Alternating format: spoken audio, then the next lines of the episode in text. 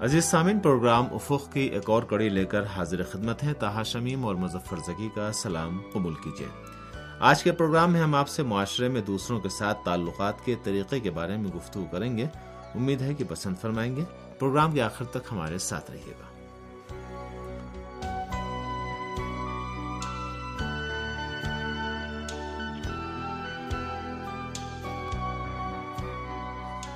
آپ کو یاد ہوگا کہ ہم نے گزشتہ کئی پروگراموں میں یہ گفتگو کی تھی کہ معاشرے کے مختلف افراد اور گروہوں کے ساتھ تعلقات، خاص طور پر غیر مسلموں کے ساتھ کیسے روابط برقرار کیے جائیں۔ ہم نے بتایا تھا کہ اسلام میں لوگوں کے حقوق کا خیال رکھنے اور تمام انسانوں، خاص طور پر تمام ادیان کے ماننے والوں کے ساتھ خوش اخلاقی کے ساتھ پیش آنے اور مسالمت آمیز زندگی گزارنے کے سلسلے میں تاکید کی گئی ہے۔ چاہے وہ اسلامی معاشرے اور اسلامی حکومت میں زندگی گزار رہے ہوں یا غیر اسلامی معاشروں میں رہتے ہوں۔ اسلام ایسا دین ہے جس نے اپنے ظہور کے وقت سے لوگوں کو پرامن طریقے سے زندگی گزارنے کی دعوت دی۔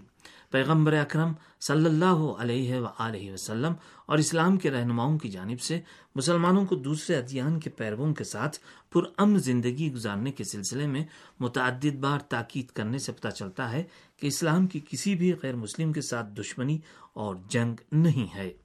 اسلام کے رہنماؤں نے غیر مسلموں کے ساتھ روابط کے سلسلے میں عدل و انصاف سے کام لینے، ان کے حقوق کا خیال رکھنے اور انہیں اذیت دینے سے پرہیز کرنے کی تاکید کی ہے۔ سامن آج ہم آپ سے اسلامی طرز زندگی میں دوسروں کے ساتھ روابط کی برقراری کے اہم معیارات کے بارے میں گفتگو کرنا چاہتے ہیں۔ یہ معیار اتنا اہم ہے کہ اس کا شمار اسلام کے فروع دین میں ہوتا ہے۔ یہ معیار طول اور تبرہ ہے۔ طول کے معنی خدا کے دوستوں سے دوستی اور محبت، اور تبرہ کے معنی خدا کے دشمنوں سے دوری اور نفرت کرنے کے ہیں۔ دوستی اور دشمنی کے قصے کا تعلق خلقت انسان کے آغاز سے ہے۔ جب حضرت آدم علیہ السلام کے بیٹے جناب حابل کا زمین پر ناحق اور مظلومانہ خون بہایا گیا۔ بلکہ اس سے بھی پہلے کا قصہ ہے جب شیطان نے غرور و تکبر اور انانیت کی وجہ سے حضرت آدم علیہ السلام کا سجدہ نہیں کیا تو اسے خدا کی بارگاہ سے نکال دیا گیا۔ اسی وقت سے دنیا میں دوستیاں اور دشمنیاں وجود میں آ گئیں اور خیر و شر کے درمیان مقابلے کا آغاز ہو گیا۔ یہی امر باعث بنا کہ انسان خود کو ہمیشہ حق و باطل کے دو راہیں پر دیکھے۔ اور اسے دونوں میں سے کسی ایک راستے کو انتخاب کرنے کا حق بھی حاصل ہو۔ اسی مقام پر وہ اپنی درونی خواہشات کے مطابق کسی ایک راستے کو انتخاب کر لیتا ہے۔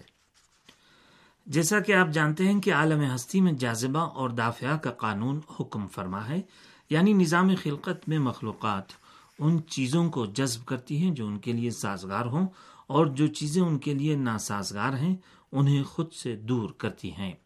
انسان کو بھی اس طرح سے خلق کیا گیا ہے کہ وہ ان چیزوں کو جو اس کے لیے سازگار ہوتی ہیں، جذب اور جو چیزیں اس کے لیے ناساز ہوتی ہیں، انہیں دفع کرتا ہے۔ ہر شخص اپنے آپ کو دیکھنے کے بعد درک کر لیتا ہے کہ مہر و محبت اور اسی طرح بغض و نفرت اس کے وجود میں ہے اور انسان کے تمام اعمال اور رفتار و کردار کا تعلق اس کے چاہنے اور نہ چاہنے سے ہے۔ در حقیقت انسان کے یہی درونی اور نفسیاتی حالات اس کے ارادی اور اختیاری اعمال کا سرچشمہ ہوتے ہیں۔ اسی لیے خداوند عالم نے خواہشات اور اسی طرح غیظ و غضب کو انسان کے وجود میں فطری طور پر رکھ دیا ہے تاکہ ان سے استفادے کے ذریعے اپنی حفاظت کر سکے اور اپنے وجود کو باقی رکھ سکے۔ انسان کے اندر خواہشات اور رجحانات اس لیے ہیں کہ انسان ان چیزوں کو جو اس کے لیے مناسب اور مفید ہوں، جذب کرے، اپنی زندگی کی حفاظت کرے اور خود کو باقی رکھ سکے اور غیظ و غضب کے ذریعے ان چیزوں کو خود سے دور کر سکے جو اس کے لیے نقصان دہ ہوں تاکہ وہ زندہ رہ سکے۔ اگر انسان کے اندر یہ خواہشات اور رجحانات نہ ہوں تو قدرتی طور پر وہ کھانے پینے کو پسند نہیں کرے گا یا خطروں کے مقابلے میں استقامت نہیں کرے گا۔ ایسی صورت میں تباہ و بربادی کے علاوہ اور کوئی نتیجہ برآمد نہیں ہوگا۔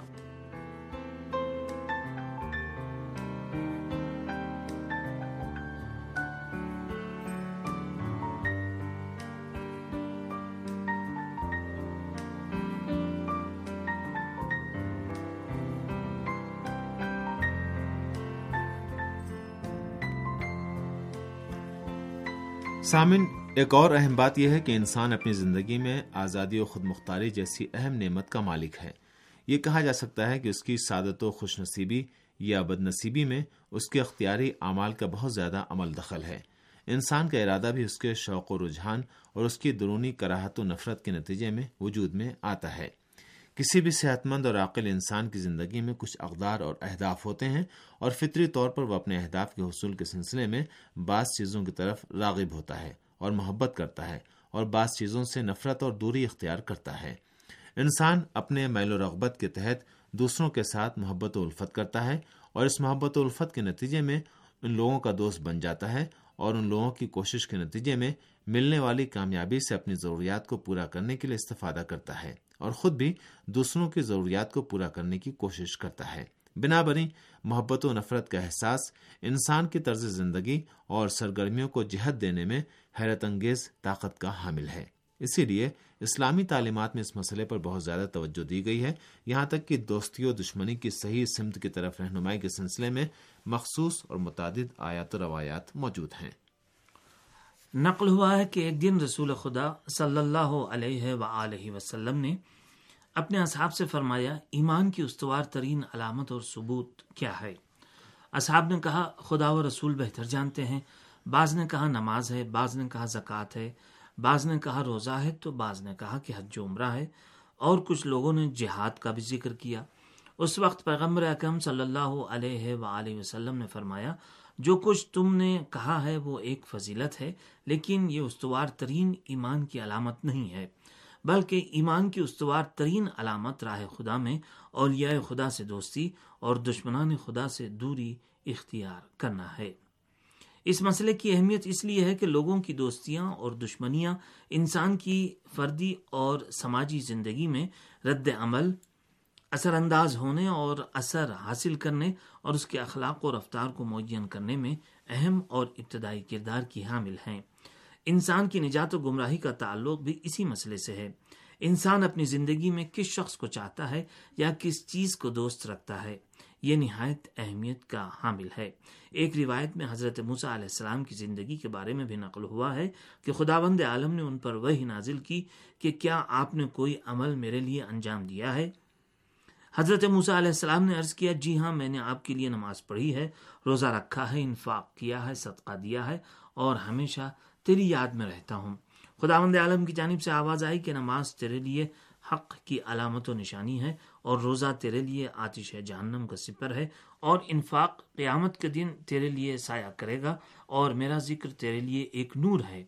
اب کہو، کون سا عمل ہے جو تم نے صرف میرے لیے انجام دیا ہے؟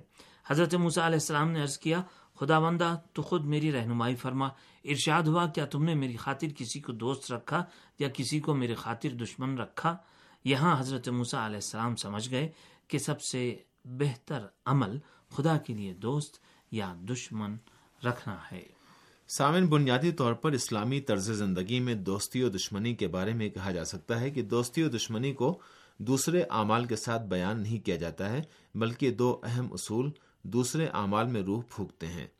فرزند رسول حضرت امام محمد باقر علیہ السلام سے ایک اور پرمانہ حدیث نقل ہوئی ہے، جس میں آپ نے فرمایا ہے کہ اگر یہ جاننا چاہو کہ تم نیک اور اچھے شخص ہو، تو اپنے دل کی طرف جھانک کر دیکھو۔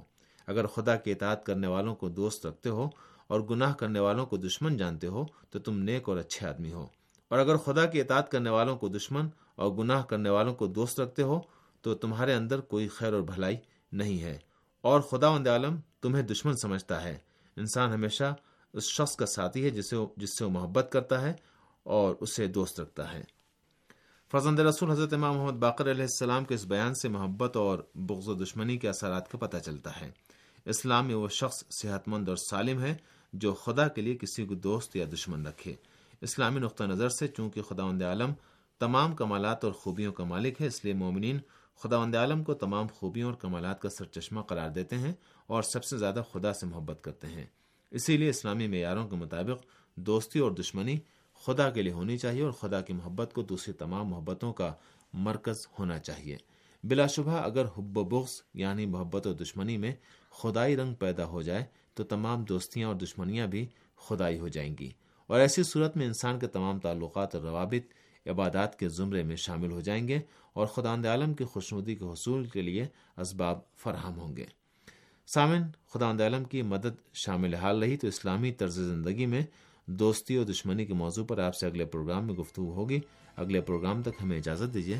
خدا حافظ